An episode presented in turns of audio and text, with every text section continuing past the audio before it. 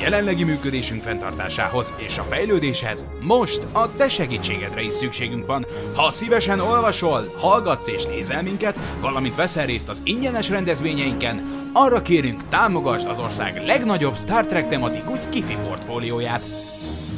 Támogasd az űrszekerek csapatát, csatlakozz az űrszekerek közösségi flottához, keresd a PayPal adománypontokat az űrszekerek.blog.hu-n, vagy kattints a Donate menüpontra, és támogasd szerkesztőinket, hogy a hazai trekker közösség eljusson oda, ahová rajongó még nem merészkedett. Köszönjük! Ha otthonosan mozogsz Gene Roddenberry univerzumában, figyelemmel kíséred a Star Trekhez kapcsolódó híreket és aktuális eseményeket, ha egy-egy témában szívesen megfogalmaznád véleményed, és ha egyetemes fordító nélkül sem riadsz vissza az angol nyelvű szövegektől, nyiss egy kommunikációs csatornát, és csatlakozz az űrszekerek csapatához. Olyan alkalmi és állandó szerzőket keresünk, akik szívesen áldoznák szabadidejük egy részét a Star Trek hazai népszerűsítésének. Küldj egy e-mailt az űrszekerekkukac.emtv.hu címre és jelentkezz. űrszekerekkukac.emtv.hu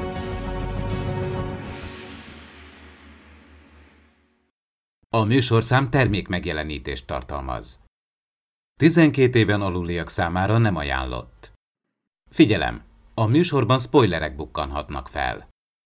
Az emtv.hu bemutatja.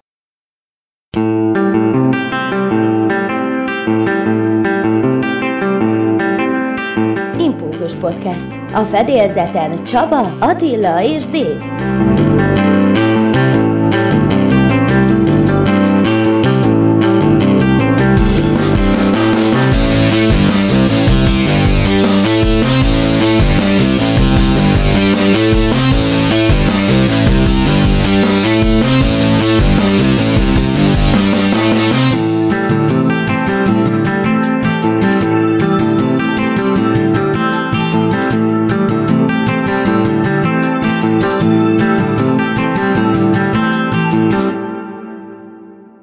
Köszöntök mindenkit a legújabb impulzusban. Ezen a héten szinte kezelhetetlen mennyiségű hír érkezett, ami az interneten kikötött.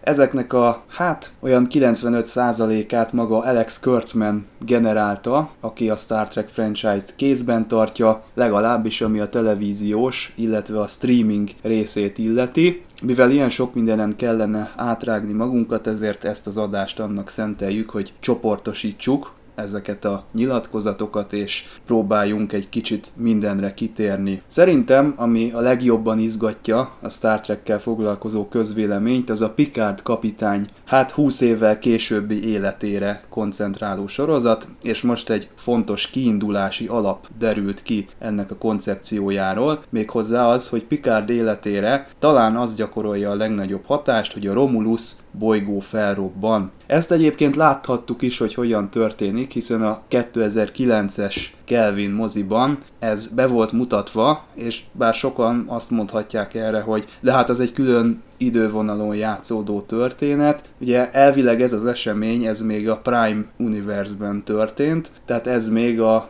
általunk megszokott 90-es években felépített kánonhoz kapcsolódik, de mégis mit jelent ez, hogy a romulánok nagy részének a pusztulása az hatást gyakorol Picard életére. Azt ugye tudjuk, hogy a TNG-ben azért a romulánok szerintem minden évadban vissza-visszatértek, úgyhogy ilyen tekintetben azért a Picard kapitány kapcsolatban volt ezzel a fajjal, de mit gondoltok, hogy itt a 20 évvel későbbi életében hogyan fog ez lecsapódni?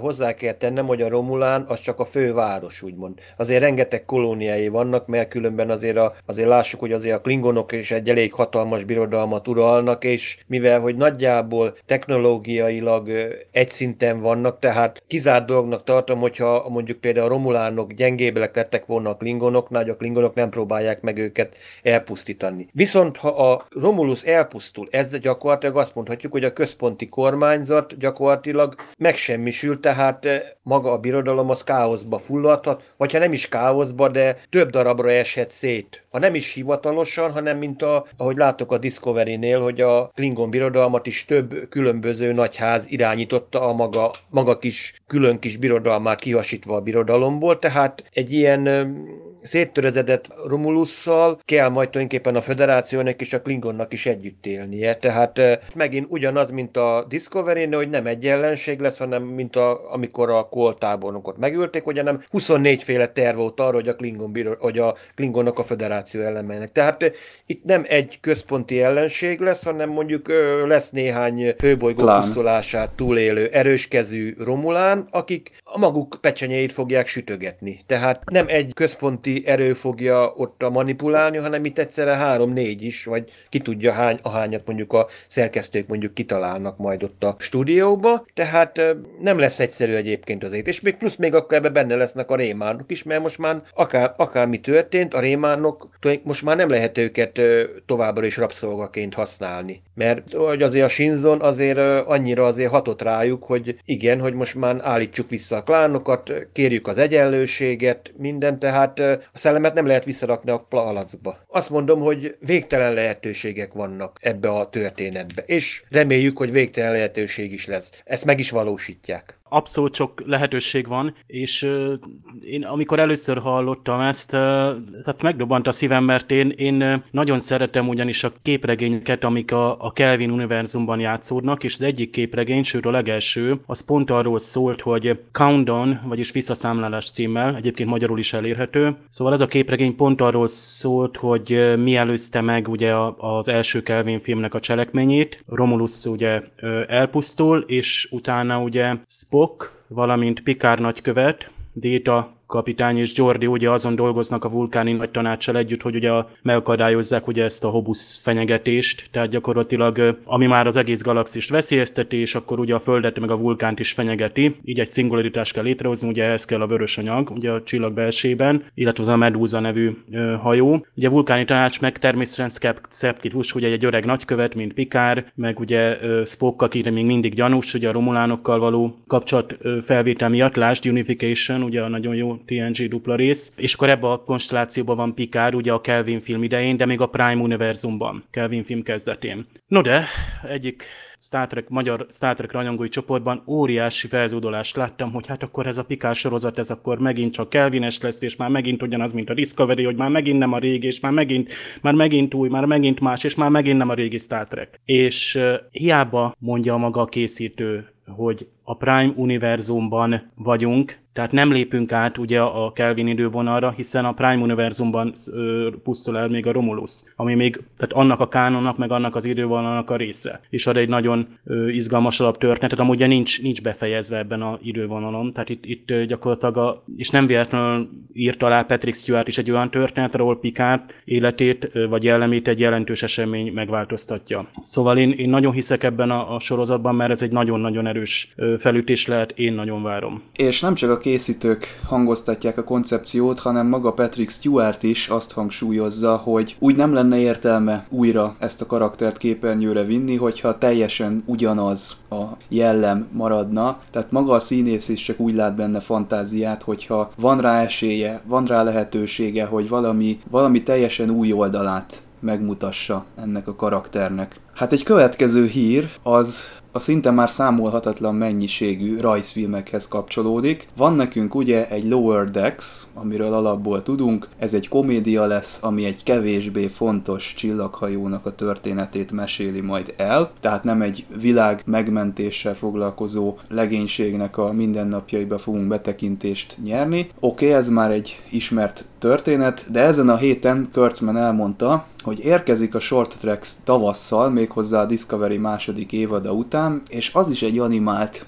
megoldással fog majd bemutatásra kerülni. Ez nem is csoda, hiszen szerintem ezt technikailag azért egyszerűbb megoldani, mint forgatni egy, egy élő szereplős produkciót, hiszen arra mindig előre fel kell készülni. De hát ugye én úgy nézem, hogy a CBS-nek az a hosszú távú terve, hogy a képernyőkön mindig legyen Star Trek, úgyhogy ezt valahogy mindig biztosítani kell. Egyelőre kettő darab epizódról tudunk, és ezen kívül érkezik egy teljesen különálló produkció, aminek még a címét sem ismerjük, ez pedig egy régi Star Trek The Animated Series-re hasonlító, gyermekbarát kis sztorikat fog ez majd tartalmazni. Figyelj, a másik népszerű sci-fi univerzumban a Star Wars-nál is azért volt olyan, hogy Lego Star Wars.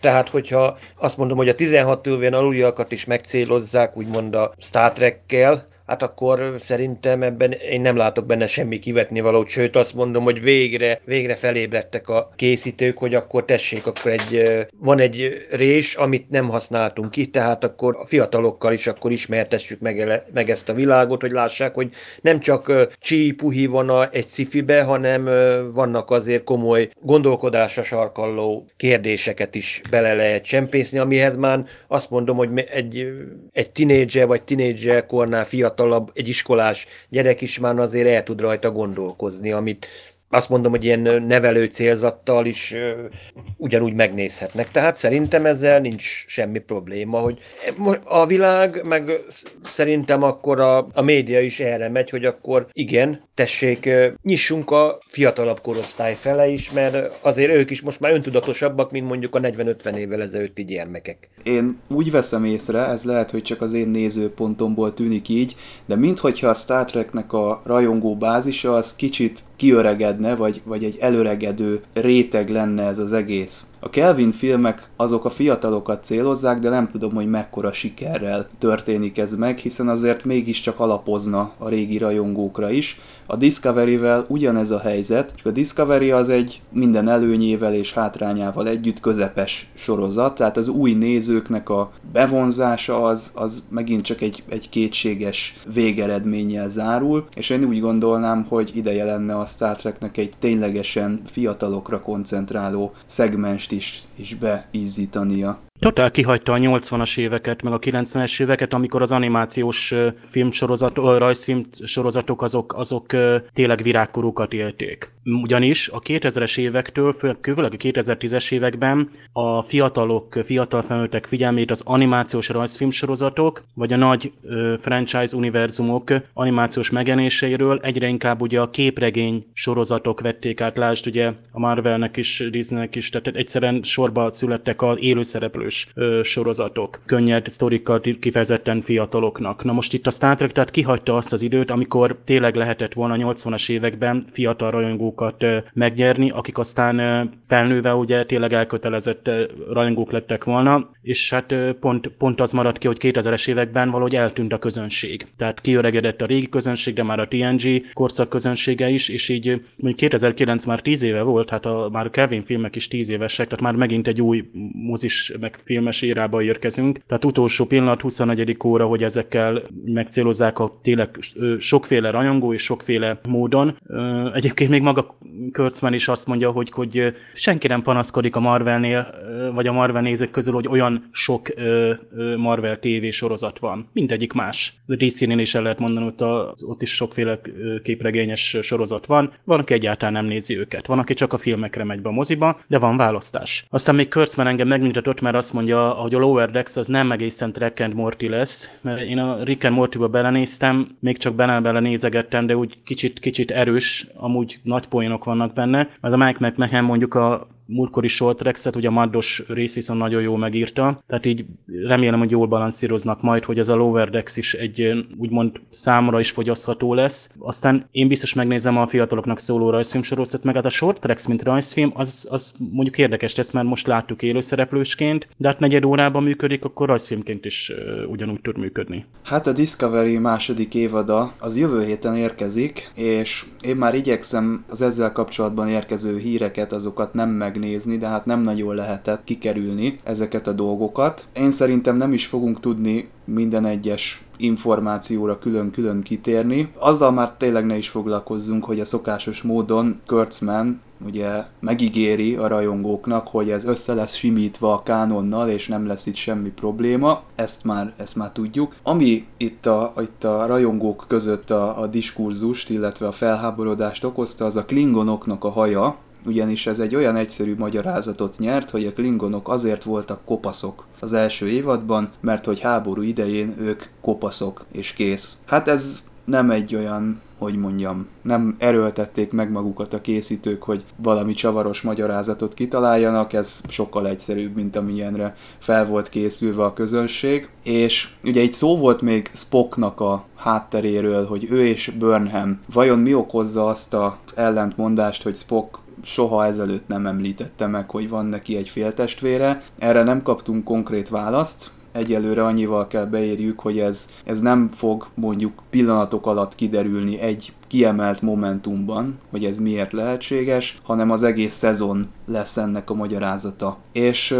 további utalások lesznek az eredeti sorozatra, ugye azokon a szereplőkön kívül, akiket már tudunk, hogy megjelennek, még a talosziak is fel fognak bukkanni. Ugye ők azok, akik a Cage-ben, aztán az állatkertben a Pike kapitánynak az illúzióiért felelősek. Mit szóltok ehhez, hogy felbukkan ez a faj? Én ezt is egy kicsit olyan nagyon éles fanservice-nek ítélem meg, mert én szerintem az lenne a jó, ha se előtte, se utána nem hallanánk erről a fajról a, a pilotnál. Ebben mondjuk egyetértek veled, Csaba, mert arról tudjuk, hogy a tálosziakkal megvolt a kapcsolatfelvétel, és utána tulajdonképpen zárt, tiltott bolygóvá lett nyilvánítva a tálosz. Tehát most megint oda elmenni Pike-nak, ha csak nem azért nem megy el, hogy amivel megmagyaráznák, hogy végül is, amikor megsebesül Pike, tudjuk, hogy tolószékbe kerül, gyakorlatilag egy magatértetlen élőrons lesz, ha csak nem előtte a talosziakkal valamit meg nem beszélt, valamilyen alkut nem kötött hogy jó, rendben van,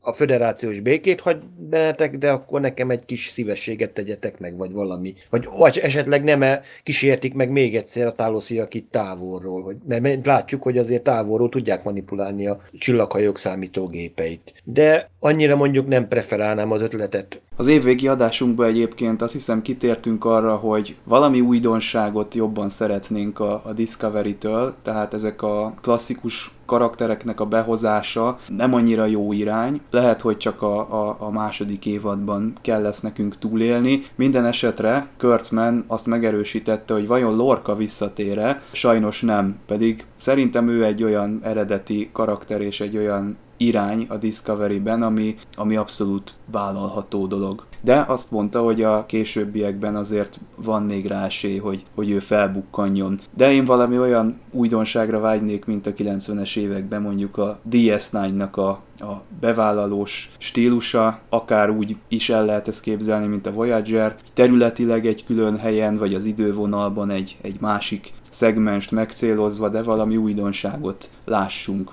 Hát ugye jönnek itt a sorozatok, be vannak jelentve, de, de valahogy a Discovery benne ragadt ebben az eredeti sorozatos millióben. Kérdés, hogy zászlós hajó marad-e a Discovery? Úgy értem, a Treknek a zászlós hajója, ugye én a CBS All Access szolgáltásnak volt úgymond a, a vívője, hogy ugye ezzel tesztelték gyakorlatilag, hogy képes-e működni az, hogy csak online streammel adnak ki sorozatot. Nyilván meg ezer más dolog volt az oka, hogy elinduljon, de, de az is működött egyébként, a nemzetközi terjesztés is, és tehát sikeresen visszahozta a tévéhez is a, a, a rajongókat. Tehát rengetegen beszélnek róla, nyilván, hogy rengetegen támadták és vagy támadják is. Azzal határozottan egyetértek, hogy közepes, közepes jó sorozat lett, tehát nem a kiváló és nem az ötös érdemjegyű, de mindenképpen egy, egy érdekes, izgalmas sorozat. Tehát a koncepciója is, én ugye most újra nézem előkészületben, újra darálom a sorozatot, senki nem lepődik meg, nem kaptam drasztikusan más élményt, új élményt, de kezd érdekessé válni. Tehát az első két epizódot rettentő nehéz volt újra nézni. Egyszerűen unalmas volt. De aztán, ahogy jött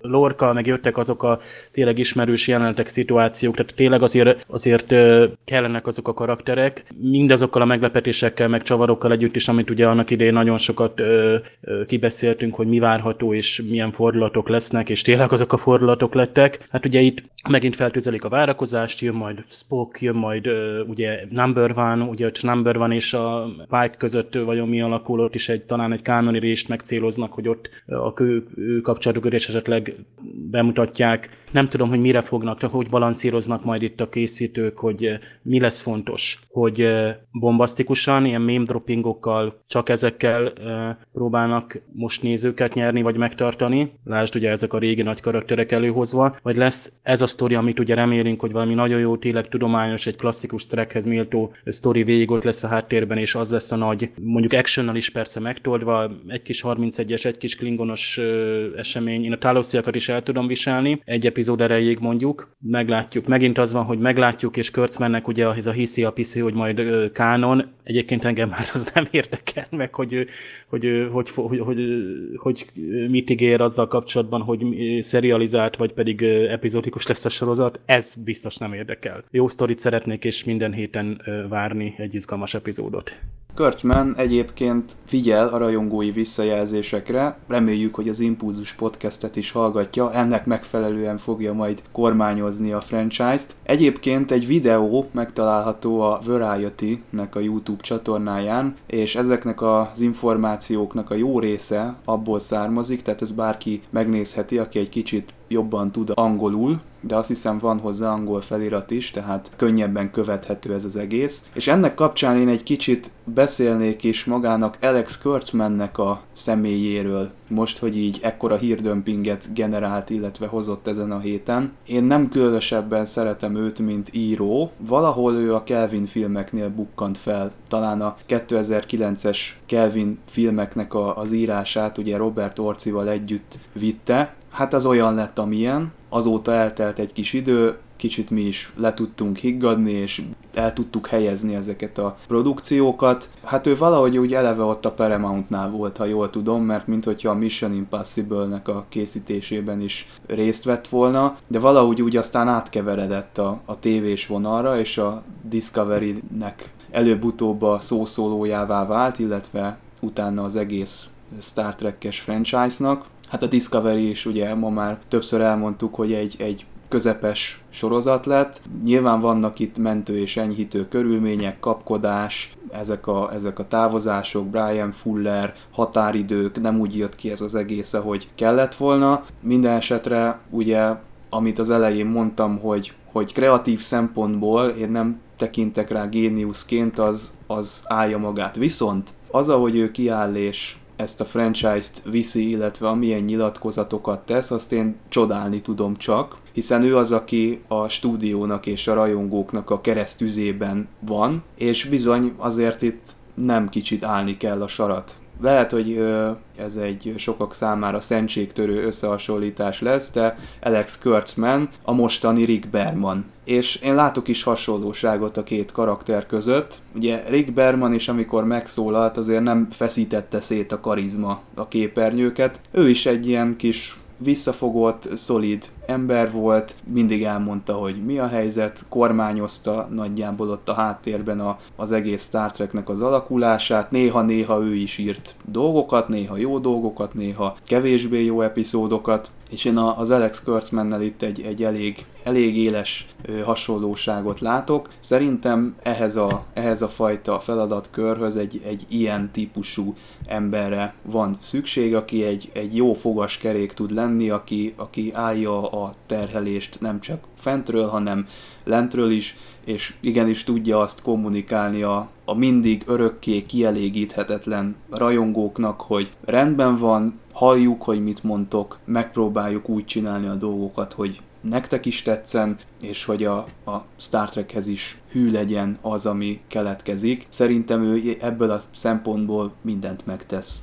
Akkor a franchise-hoz már nagyon erős ember kell, tehát ezért kellenek Rick Bermanek és Alex Kurtzmanek, tehát ekkora múlta, mint a Kurtzman is, tehát kell ilyen ember, aki igen is viszi tovább akaratosan és, és egy bizonyos irányba, vagy több irányba most már, és biztos, hogy mindig lesznek támadások, és nyilván az kapja a shitstormot, aki, aki a reflektorfényben van, és aki dolgozik. Tehát az úgymond idézőjelben az hibázik is, aki dolgozik, vagy azt tud hibázni, és vagy azt kap ugye panaszokat is, aki dolgozik, dolgozik, viszont a munkájának, tehát ő egy nagyon-nagyon jó iparos munkát végez. Tehát én sem azt mondom, hogy a zsanéltás legfelső fokán, de, visz, de abból a szempontból ő, ami a tudományos, fantasztikus, hát tévés franchise-okat illeti, hát itt az, ő a Aliasszal, meg rejtélyel robbant be, hát nekem a rejtély, a Fringe, ugye a legtudományosabb sci sorozat úgymond, tehát ez nekem egy, egy álom jó sorozat, minden, minden évad egy nagyon nagy high concept átívelős szállal, de hát utána is az azért ő most a Scorpionban is nagyon jó akciót, és ott is sok tudományos vonatkozás van, Salvation, nagyon, tehát itt lehetne sorolni, nem soroljuk, de nagyon jó helyen van most, ilyen ember kell, és egyébként pont abban a korban van, amikor még nagyon aktívan, nagyon ott tud lenni, és valószínűleg sokáig tudja ezt csinálni. Tehát nem az lesz, aki ki fog szállni. Pláne aki mozis franchise-ban is benne volt, az tud nagyívű tévés, mert most már azért nagyon drága tévés produkciókról beszélünk. Minként rajzfilmek se olcsóbbak, tehát senki ne higgye, hogy a rajzfilmek olyan ö, olcsók ö, elkészíteni, és ö, egyébként azzal is most valamennyi kockáztat vállal szerintem a CBS is. Lehet, hogy ezért van ez, hogy több irányba indul, és meglátja, hogy hogy fog bejönni. Tehát nincsenek nagyon erős berendelések, bár ha jól tudom, a, a Lower Decks-nek már talán két évada is úgymond előkészületben van. Igen, ahogy Dave is mondja, hogy tényleg ilyen Alex Kutzmanok és Rick Bellmanek, hát tényleg szükség van. Azokra is, akik mondjuk kiállnak, és tényleg showműsorba, vagy különböző ilyen műsorokba, vagy cikkekbe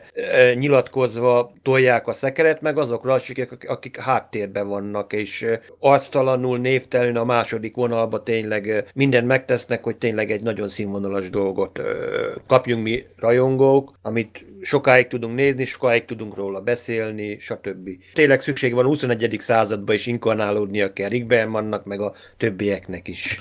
Hát a tévés vizekről evezzünk át a nagyvászonra, ugyanis jöttek hírek a Star Trek negyedik Kelvin moziáról is, bár nem túl bíztató fejlemények láttak napvilágot. Ugye S.J. Clarksonról van szó, aki a projektnek a rendezője lett volna, aki most átnyergelt a Trónok harca előzmény sorozathoz. Elvileg ő fogja megrendezni a pilotot, illetve producerként is fel van tüntetve a stáblistában. Ezzel természetesen erősen kérdésessé vált, hogy ő hogyan fog tudni rendelkezésre állni. A legutóbbi információnk nekünk az volt még, hogy ez a Star Trek forgatás, ez el fog kezdődni ennek az évnek az elején. A deadline már explicit olyan forrásokra hivatkozik, akik kimondják, hogy hát ez a mozifilm, ez bizony parkolópályára lett téve, tehát ha nem lett volna elég ez a színészbotrány, ugye itt a Chris Pine, illetve Chris Hemsworthnek a fizetési igényével, akkor ez most persze teljesen beteheti a kaputa az idei előkészítésnek.